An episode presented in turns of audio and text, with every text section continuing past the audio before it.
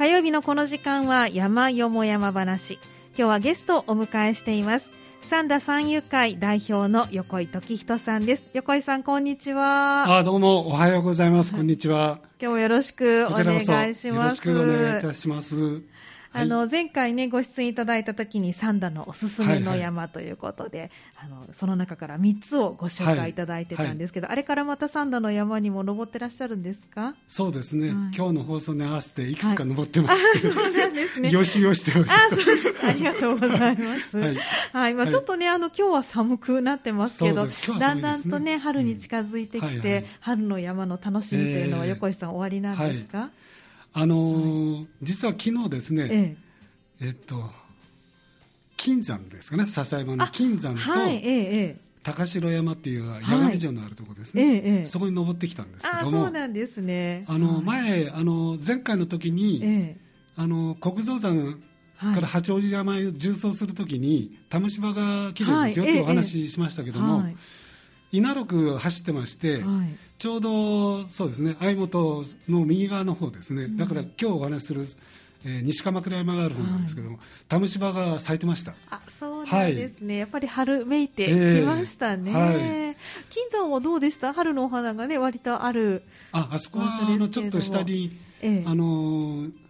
日陰ツツジがあるんですけど、はいええ、まだまだ硬いつぼ、まだまだ。硬いつぼみでした。そうなんですね。はい。ということでね、あの、春になると本当いろんなお花が咲きますので、はいはい、楽しみもね、増えてくるかと思いますけれども、まあ、三段の山でもね、楽しみがたくさんあるかと思います。えー、前回ご出演いただいた時に3つ三段の山のおすすめコースということでご紹介いただいて、まあ、あの、この経緯には、あの、横井さんはじめ、この山友会の皆さんが、地図を、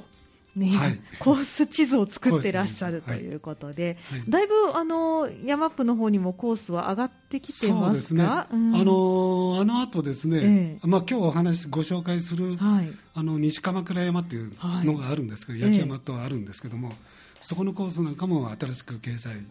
されています。はい、そうなんですね。よかったです。はい。ね、あのやはり地図がないと歩きにくい場所ももちろんありますので、ね、そうですね。ぜひ参考にしていただいて登っていただけたらと思います。さあ、あの10個実は挙げていただいてたうちの3つを前回にご紹介いただいたので、今日はちょっとできれば7個ね、残りはいご紹介いただきたいと思うんですが、まずはどこでしょうか？はい。あのですね。はい。三田で前にもちょっと言ったんですけども、ええ、一番高い山どこかっていうことなんですが、はいえ、三国ヶ岳っていう山があるんです、ね、三国ヶ岳の岳はあの、はい、えー、山冠に自国の極という字ですかね、はい、あの御嶽山の岳と一緒ですね。あの三田三国ヶ岳っていう山がありまして、はい、ここが三田で一番高い山。いそうなんです。皆さんあんまりご存知なくて、えー、おそらく大船山あたりが一番高いと思われてそうです、方が多いと思います、ね、私もそう思ってました。実は違うんですね。えー、はい。でその、ええー、はい、どうぞ。はい。その山の高さが697.7メートル。はい。だからあと2メートルちょっとあったら、三段でも700メーターの山があるって言われるんですけどね。本当ですね、そうですね。なんか積み上げてもだめですかね。そうそうね ちょっと石を積み上げてみたくなりますけれども、そうなんです。700メーターないという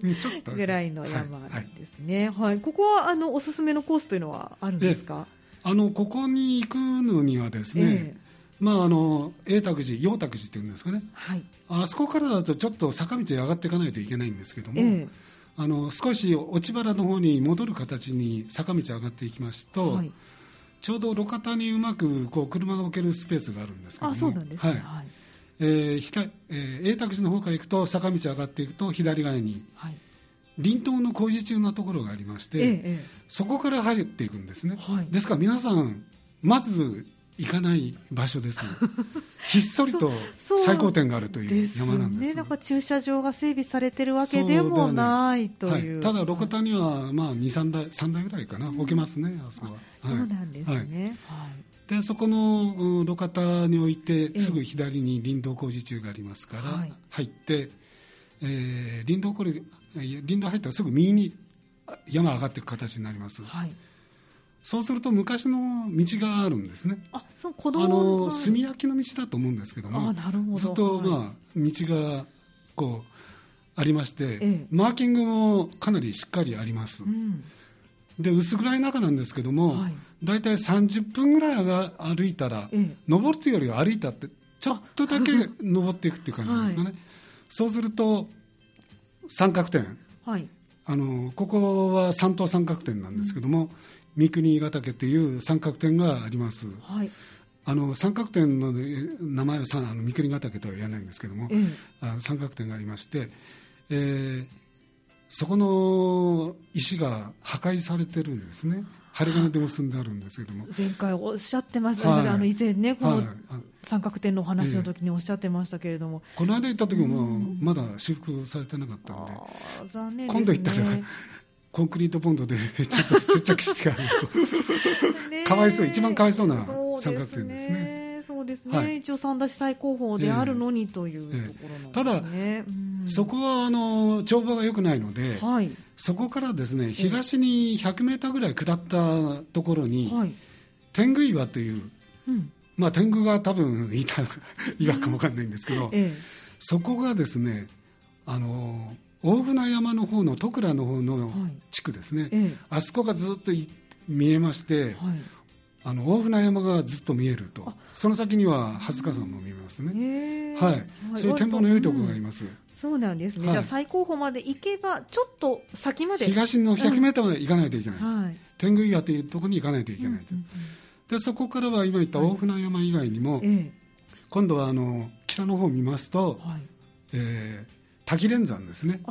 はいはい、黄金ヶ岳とか御岳とか、うん、あの辺の滝連山の、ええ滝アルプスって言われてるんですかね、はい、あそこの山が全部見えます、うん、はい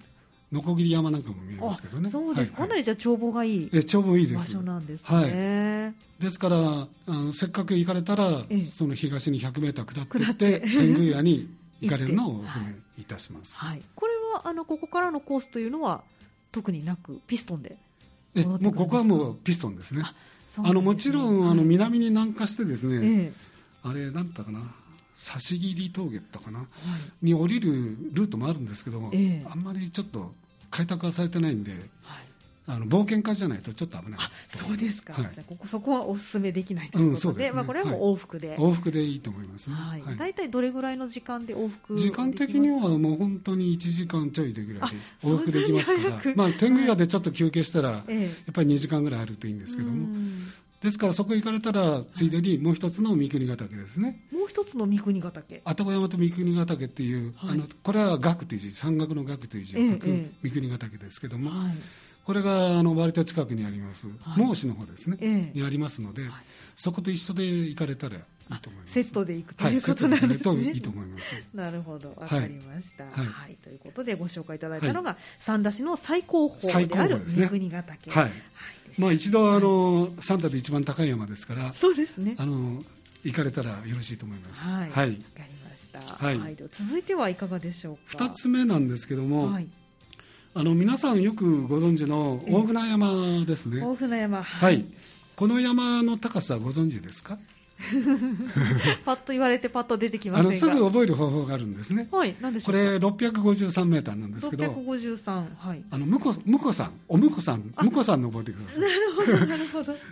むこさん。むこさん。はい。おむこさんですね。おむこさんなんですね、大船山は。はい。そうやって覚えていただけたら、すぐ標高何メーターっていうのは出てくると思います。なるほど。はい。ありがとうございます。勉強になります。で、まあ、大船山っていうと、大体、あの、戸倉、ですね、はい、のバス停があって、うん、そこから登ったりまたはあの、うん、フィールドアスレチックのある大磯の方ですね、はい、あちらから登られる。2つあと、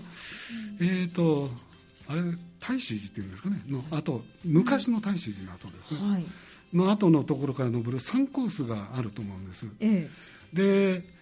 このコースは前から山アップには載ってたんですけども、え。で私がお勧めしたいのはそこではなくて、はい、南方にですねあの、えー、下月瀬のバス停からちょっと歩きますと、はい。えー、雨雨雨の柏神社っていうんですかね、はいええ、あの天天の川の天っていう字に、はい、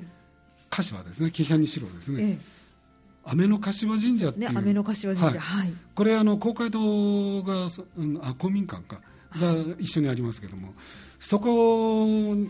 から登られる、うん、いわゆる大船山の南麓をこう縦走するコースですね。南側を南側からこう大船山に上がっていくと。ええ、ですから南側の裾野がずっと広がってるというか、まあ、重走路でずっと尾根ができてますから、え、あのつくしの里のあそこからずっと徳倉の方にバス乗って右側見てったらずっと今が山並みが連なってますから、そこをずっと縦走していくコースになります。なるほど。距離的にはちょっと長いんですけども、え南側の斜面をずっと上がっていきますからずっと太陽が当たってますので暖かいですね。明るいです。なるほど。登っていて明るいです。はい、はい。ですからあの他のコースに比べてですね、ええ、ずっとこう南側上がっていくので明るく気持ちよく登っていけます。あいいですね、はい、じゃあ新緑のシーズンそうですね。これから多分あのもうちょっと経つと、え、あのミツバツツジも結構咲いてきてですね、はい、あのとってもいいコースになると思いますね。なるほど、はい、そうなんですね。じゃあこれは下月星の、えー、バス停のところから、えー、雨の柏神社、柏神社、はい、ここがまあ登山口になるんですかね。登山口はですね。えーこの今言ったその雨の柏神社の左側に急なコンクリートの道がありまして、はい、普通の車では上がれないような急なコンクリート道がありまして、はい、そこを5分ぐらい登りますと、はい、稲荷神社というまた神社がありまして、そこの神社の右側の方に、ちゃんと登山口っていう標識が出てます。そうなんです、ね、大船山の登山口で出てます。ええ、ですからそこからあのずっと今度北に上がっていく道になりますね、はい、そういう意味で言うと。ええ、はいですから南側からずっと北の方に大船山をめがけてずっとの上がり登っていくと、はい、でなんとですね、数えたら14個のピークがあります。あ結構アップダウンがアップダウンがありますあるんですね。ただ急なアップダウンではないです、気持ちよいアップダウン、うん、うん。まあ、最初は慣れない方はちょっとまた登るのって言って嫌になるかも分かりませんけど、ええ、あのなかなか気持ちのいい、あのアップダウンでして、うん、両側尾根ですから、はい、右側左側にこう木の間にですね、あの町町というか村というか、地区が見えますので、はい、あのなかなか気持ちいい重走路だと思います。そうですか。じゃあこれは大船山までもずっとそのような形で自分のピークは行くわけですね。できるということなんですね。で途中にですね、はい。えー、宇津木谷っていうんですかね、うん、空の木の谷って書くんですけども、はい、そこに三角点があります、はい、宇津木谷これは確か7個目か 8, 8つ目のピークになります。ということなんですね。でそのちょっと手前の5つ目ぐらいのピークがちょうど眺望が良くてですね、えー、筑紫の里の向こう側にあれは何なんて言いましたっけ？烏川線というんですか？烏ヶ山烏ヶ岳。岳はい、うん、あの辺の山が進みますね、はい、そうなんですね、はい、じゃあそのピークを14個超えて、ええ。えー、その中には宇津木谷も含まれていて、はい、それで大船山まで登っていくと。で大船山のそのちょっと手前にですね、ええ反射板があるんですね、はい、大船山って言ったら大体皆さん反射板があるのはご存知だと思うんです、うんうんうん、で反射板反射板って言ってますけども、ええ、これ正式な名前ご存知ですか？正式な名前があるんですか？あるんです。反射そもそも反射板。何のためにあるのかも私は分かってないんですけど。飛行機のあの、はい、目印のためにあると思ってたんですね、え、飛行機がパイロットが上から見たら反射して、はあはあ、あそこに山があるぞ気をつけろという、はあ、それであると思ってたんですけど、あれはあの今は多分使われてないんですけどもあの無給電無給電というのはあの電気を供給することをしない、はい、だって電気を使わないというんですが無給電、はい、無給電の、うん、無線の中継装置と、はい、無線の中継装置。電気を使わない無線の中継装置。ああそうなんです、はい、あの反射板っていうのは無線を反射させると。あれ光じゃなくて無線が無線の反射 なるほど、なるほど、わ、かります。じゃあ無線されてる方にとってみたら、ポピュラーな存在の、ものなんですね。まあ最近はね、携帯でね、もうやりますから、ちょっとあんまりもう。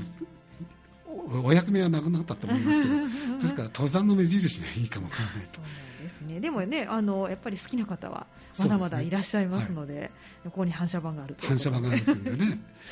目印になるかもしれませんね。えでそこの眺望の方が実を言うと、大船山の山頂より全然いいんです。景色が。反射板のとこからの景色が一番いいんです。ここが景色が一番いいそうなんです。ですから、はい。今言ったようにその南山麓を登っていくルート、これが4つ目のルートなんですけども、ええ、他のルートの方から登られた方も、はい、大船山の山頂に着いたらそこでお昼ご飯食べるんじゃなくて、え、ちょっと南側に下ってっていただければ、はい。うん、そう5分もかかんないと思います。そんなにすぐ近くなんですね、はい、山頂からも5分も下らないぐらいのところにその反射板がありますから、そこの景色のいいところで お食事 する方がいい される方がいいと思います。なるほど。はい。かりました、はい、はい、じゃあここがおすすめのお昼ご飯場所ということですね。はい、はい、そして大船山に登られてこれは、えーと、重走していくとおっしゃっていましたけど、はい、どちら方面に降りていくでしょう、降りるのはその先ほど言った、あの私がお勧めするのは、下月瀬バス停からもしバスで来られた方がいらっしゃいましたら、はい、えー、戸倉に降りるコースですね、はい、戸倉の、えっと、バス停の方に降りるですから西側に降りる形なんですかね、はいに行かれると戸倉のバス停があります、はい、で戸倉のバス停私時刻表を調べたんですけども、新規バスで15時ちょっと過ぎにバスがあります、本数すごく少ないんで、ですからあの15時ちょっと過ぎぐらいに15時6分だったかな、に戸倉のバス出ますから、そこに合わせてまあ下り1時間ぐらい見といていただければいいと思います、はい、1時間ちょっとぐらいですかね、うんうんうん、ですから、はい、それに合わせてバスでも行かれる。なるほど。コースですね。はい、はい、これ車でも行けるんですか？あ車でしたら先ほど言ってた、その雨の柏の公民館のところですね、はい、にちょっと置かさせていただいて登って、うん、帰りは今言った戸倉のバス停、はい、ここからバスで下月瀬バス停まで乗ってきて。なるほどなるほど、はい、そうしていただければ、ええ、ちょっとバス乗るだけで、はい、あの車で行きますからこういう考え方もあります、ね、なるほど、はい、そうなんですね。はい、あの大船山登られたことがあるという方もちょっとこの南側のそうですね。これぜひお勧めしたいと思います。ね、コースをぜひ歩いていただきたいと思います。でこのコースも今山アップには載ってます。はい、このコースも。あすでにあるということなんですね。乗ってます。はい。これちなみにあのコースタイムとしてはどれぐらい？これはちょっとかかりますね。やっぱり2時間半ぐらいかかる。2時間半。えっと上りが2時間半ぐらいかかって、下りが1時間ちょいぐらいちょいぐらいかかる。じゃあまあ休憩入れたら5時間ぐらい弱ぐらいは見てた方がいいかなということですそういう意味では朝まあ9時ぐらいの登り始めてゆっくりして行かれて3時のバスに乗るっていうんで行かれるといいと思いますね。わ、かりました。はい。はい、では続いてはいかがでしょうか？3つ目ですね。はい。これがですね、えー、とここの今言った大船山のちょうど東側にあるんですけども、え鳥貝山蛭ヶ岳。はい、という山。鳥貝山蛭ヶ岳鳥貝山蛭ヶ岳コースですね。初めて耳にした名前の山なんですけれども、あのこれは知る人ぞ知るかも分かりませんね。そうなんですか、はい、私も前から蛭ヶ岳って昼っていうのはあの山の昼ですね。あの昼だと思ってたんです、ええ、この昼は、はい、あのアフタヌーンのお昼。朝昼晩の昼。ランチのお昼のお昼。もうなんか珍しい名前です。ね。そっちの昼です。そうですか。なんか昼が、ね、お昼の、はい、山ビルがたくさんいるわけではないということですね。アフタヌーンのお昼です。じゃちょっとなんかのんびりした感じがしますけれども、はい、えー、鳥貝山昼ヶ岳という。鳥貝山昼ヶ岳ですね、うん、これは、えーと、もう近い山ということですね、あのちょうどあの大船山から見ると、はい、えー東側にあります、はい、一つだから、うん、あのなんていうんですかね、はい、あれは、まあ、やあのそのさっき出たあの、はい、カナディアンの大磯のあの アスレチックありますね、ええ、あそこの道を挟んでると思っていただければいいんですね。なるほど、じゃあ、このカナディアン大磯のところから、まあ、大船山に行かれる方もい。らっしゃるんですけれども、あのどっちかというと西側に西側に行くの。だけど、今度は、えー、東側にに行かれると、今言った鳥ヶ山日向岳へえ、はい、そうなんですね。はい。これどんなやどんな山というか、ここはですね、はい、今言ったアスレチックのあたりに車を止めていただくか、えーはい、またはあの、えー、バスの方がいらっしゃいましたら、はい、はず川のあの公会堂のところにバス停がありますから、えー、そこにバスでおいでいただいて、そこからちょうどそうですね東の、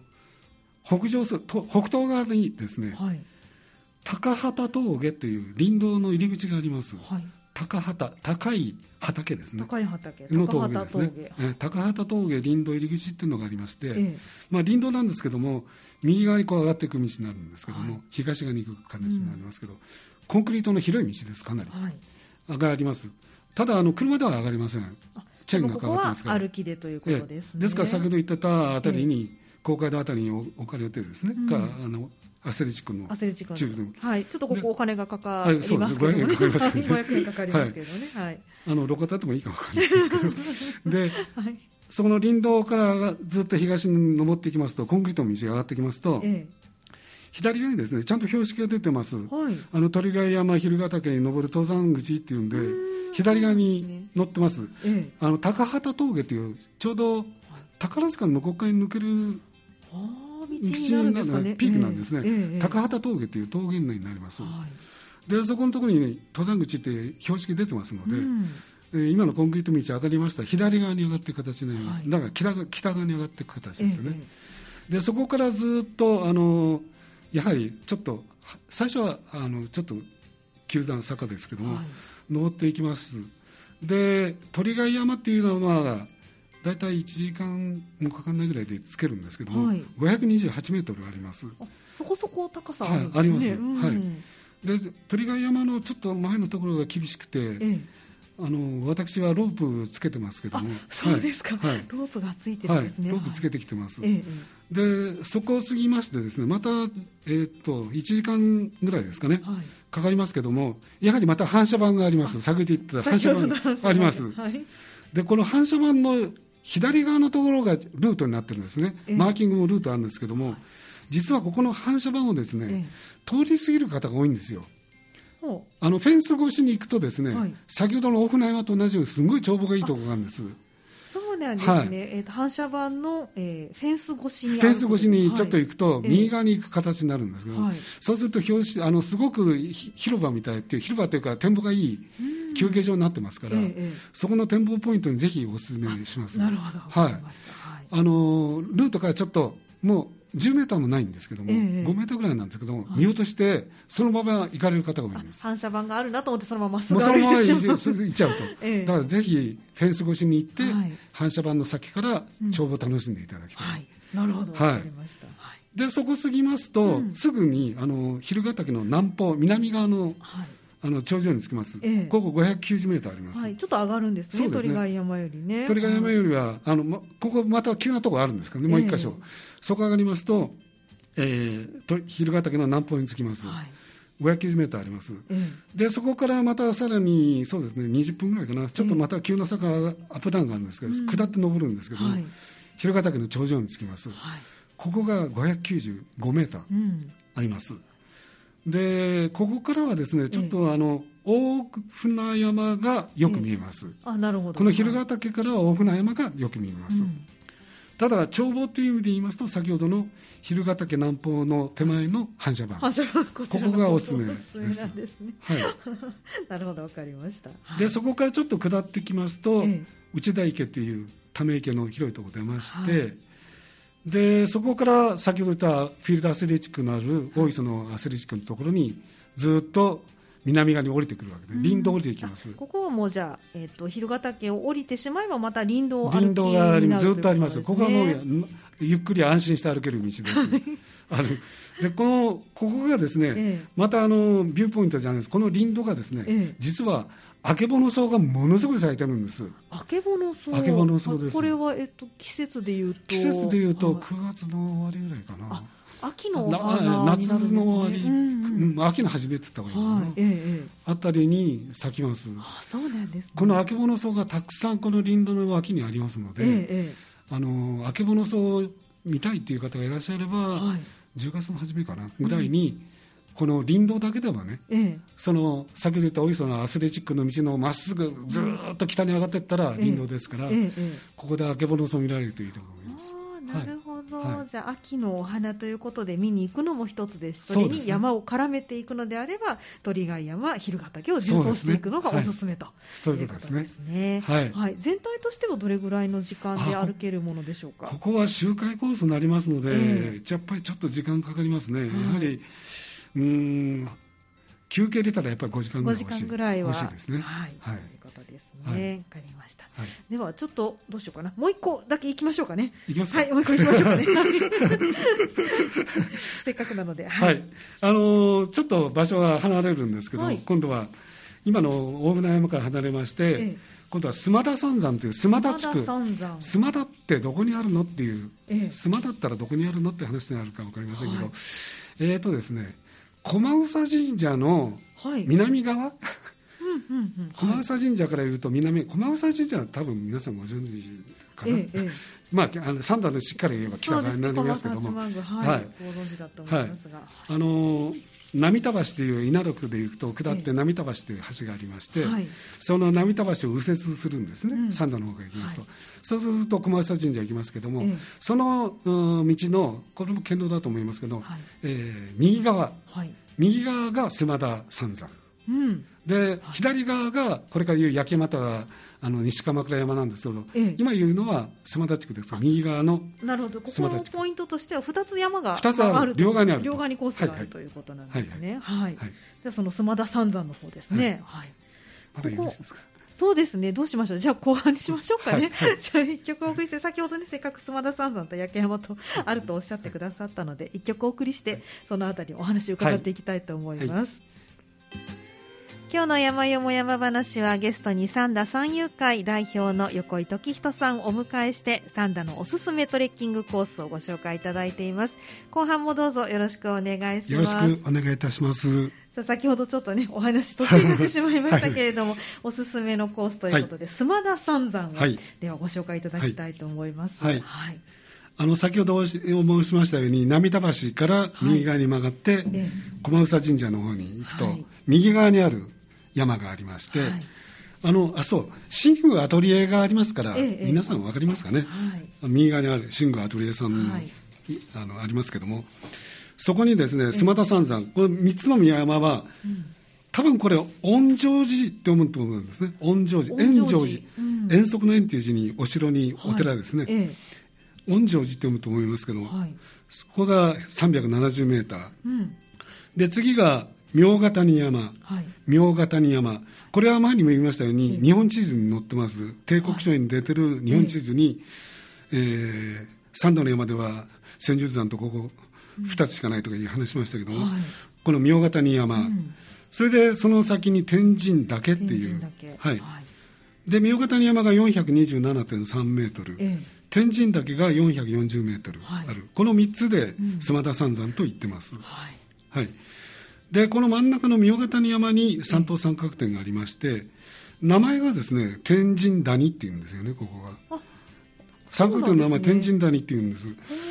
でその隣に天神岳があるんでええ、で天神岳の方が高いからそっちに 三角点あるのが本来だと思うんですけど。ちょっと不思議な感じですね、はい。えまあ、御ヶ谷山にあります、はい、でこの三山はどうやって登るかということなんですけども、稲六のですねさっき言いました波田橋のちょっと手前に太子堂っていうちょっと、はい、あのもうやってないようなお寺があるんですけども、えー、そこに車を置きまして、はい、えー、ミニ四国88箇所の、うん、巡礼ができるようになってるところがあるんです。ここ。そうなんですね、はいはいで一番そこの巡礼の上がっていくと一番頂上が多分44番目があるんですけども、えー、そこのちょっと先から登っていく形になるんですね、はい、で、えー、ずっと行くとあの、うん、黒谷山を行きまして、はい、そこからまたちょっと、えー、左に折れていくと、えー、峠があって円城寺山、はい、明ヶ谷山、はい。えー、天神岳と、うん、こういう3つに登っていくというコースになります。なるほど、はいで黒谷山の方から登るのが、まあ、一番重曹としては長い距離になるんですけども、うんうんはい、先ほど言いました新宮アトリエさんのあるところですね、うん。ええ、ここのとこから、アトリエさんの工房を過ぎますと、え、あの命が張れないようなちょっとネットがありますからそこをくぐれるようになってますので、くぐりますと沢がありますから、ちょっと沢上がっていく形になります、うん、ちょっとまあ分かりにくいんですけどもあのマーキングもちゃんとしっかり、はい、今今はされてます、ええ、でそこを上がっていくと峠が出てきます、はい、峠にたどりまあそうですね。15分か20分ぐらいで上がれると思います、はい、峠まで、はい、シングアトリエさんのその工房のネットからですね。そうなんですね、はい、峠まで20分ぐらいで上がれると思います、え、で上がりましたら左に折れるんですね、うん、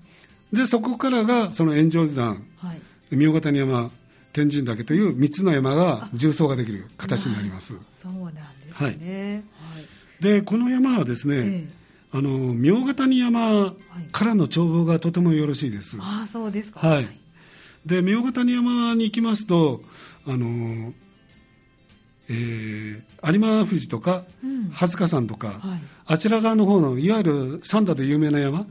がずっと見えますので、はい、ああ登ったなっていう感じになれます。で、はい、あの適度なアップダウンがありますので、そうですね。はい。で、あの右左あの尾根伝いのずっと尾根道ですから、右左に、まああの落葉樹の木の間から村を見ていくというか地区を見ていくというか、形になりますけども快適に登れる山だと思います。はい、そういう意味でこの須磨田三山を、はい、あのお勧めしたいと思います。はい。で、天神岳からですね、ええ、あのぐーっとこうあの小松神社の方に急に下る北側に来るとこう集会ができるんですけども、向こう側に降りてくる形になるんですけど、向こう側にですね。うんここはちょっと急な坂なので、はい、皆さんにはあんまりお勧めできませんのでそうあんまり整備もされてない、え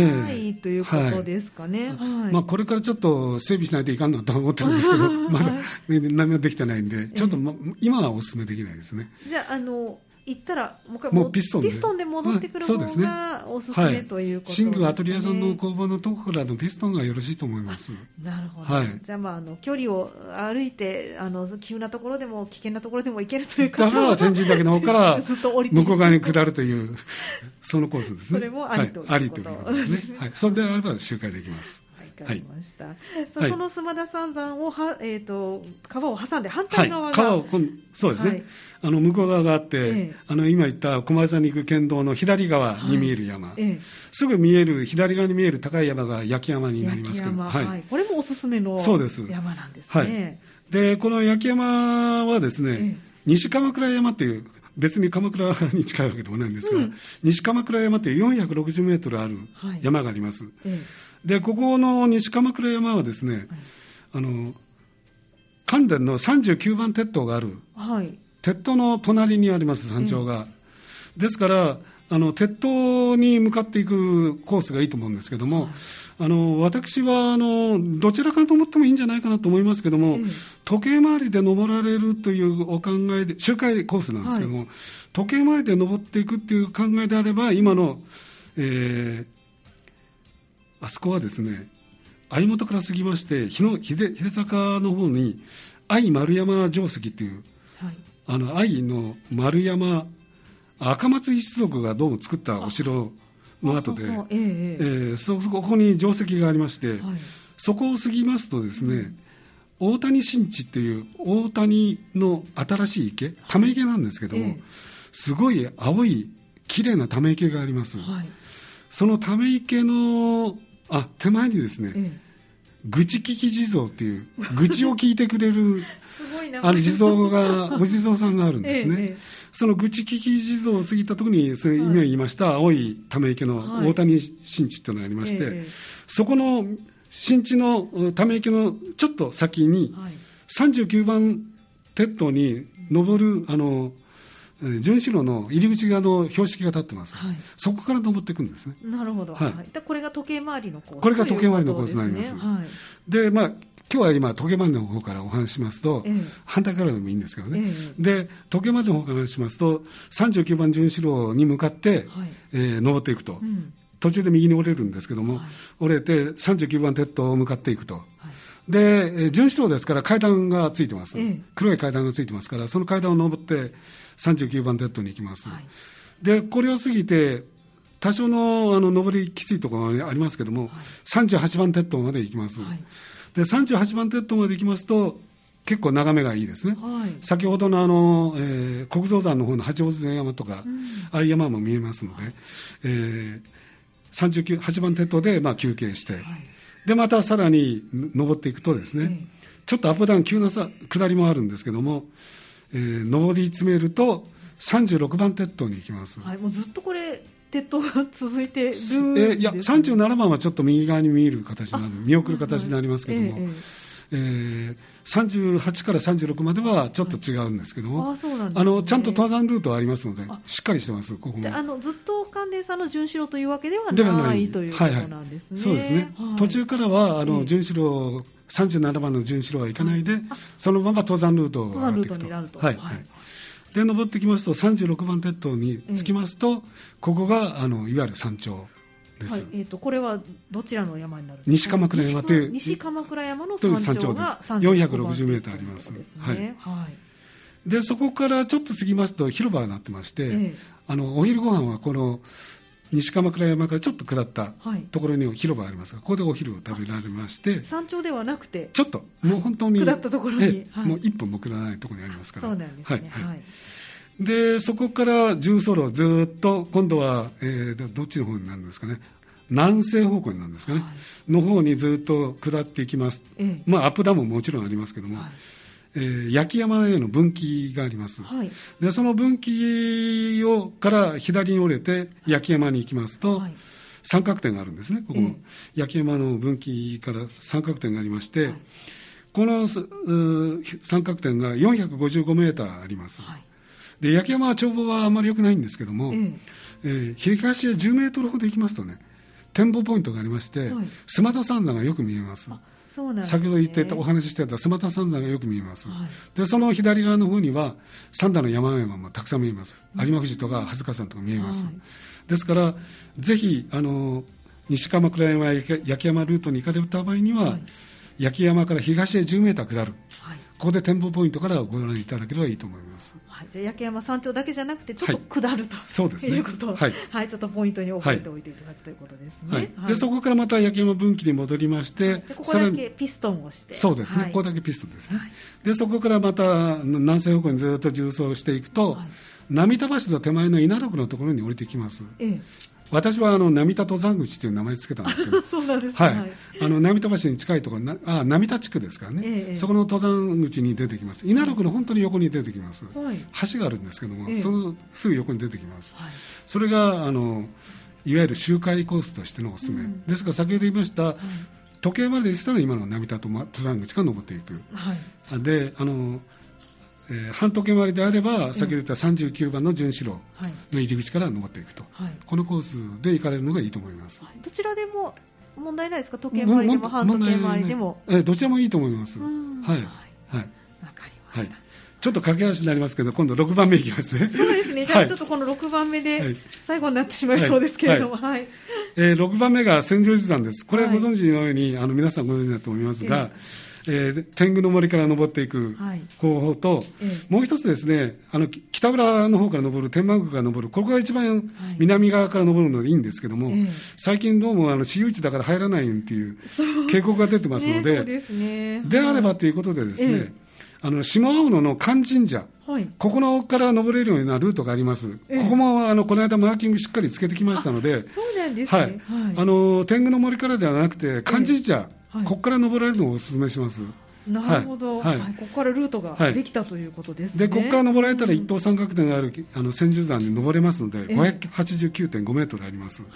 ここに登られることをお勧めいたします。はい。でもう一つ、えー、えー、7番目ですけども、はい、あの鴨のコンピラ山、はい、すみません、はい、ありがとうございます。はい、この鴨のコンピラ山はですね、えー、あのー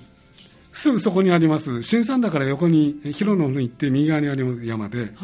あの356.3メーター、ここ三等三角点があります。はい。でここの山を登りますと、重走してですね、城ヶ丘という新三田から見たらすぐお墓がある上ですけども、はい、あの城ヶ丘という非常に眺望のいいところがあります、330メートルあります。はい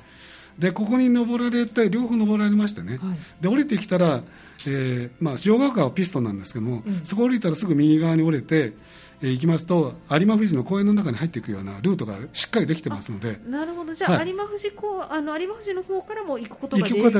いうことなんですね、はい、はい、あの福島大池の先の左の方の、ええ、登ってすぐ左に入る道がありますから、そこからあのこれも山プリちゃんとルート載ってます、はい、ですからそこからあの城ヶ丘とコンピラ山のこう重走して周回してもいいと思います、そういうコースがおすすめだと思います。はい以上、10個ですね。